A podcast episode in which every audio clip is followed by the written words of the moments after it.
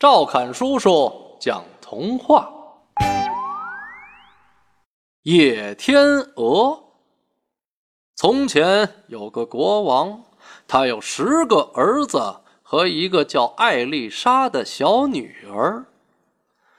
王后病死之后，国王娶了一个女巫当王后。新王后把艾丽莎送到乡下农妇家中寄住。又对十个王子施了魔法，白天他们是野天鹅，晚上才恢复人形。艾丽莎历尽千辛万苦，终于找到了哥哥们。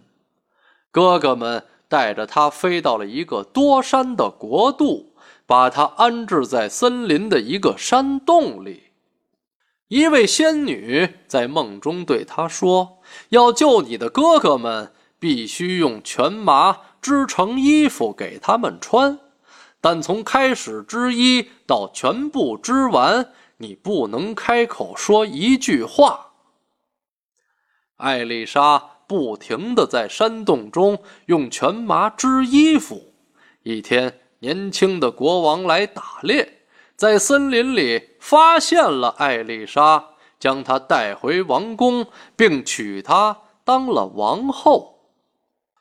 每到深夜，艾丽莎就悄悄地起来采集全麻，继续织衣服。国王发现后，以为她是女巫，非常伤心，而艾丽莎却不能开口解释。艾丽莎。被主教陷害，人们都以为她是巫婆。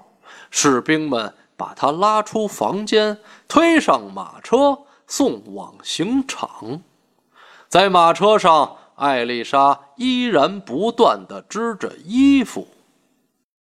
来到刑场，天空中飞来了十只天鹅。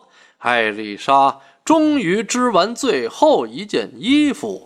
他把织好的衣服都抛向天鹅，转眼间，穿上衣服的天鹅都变成了王子。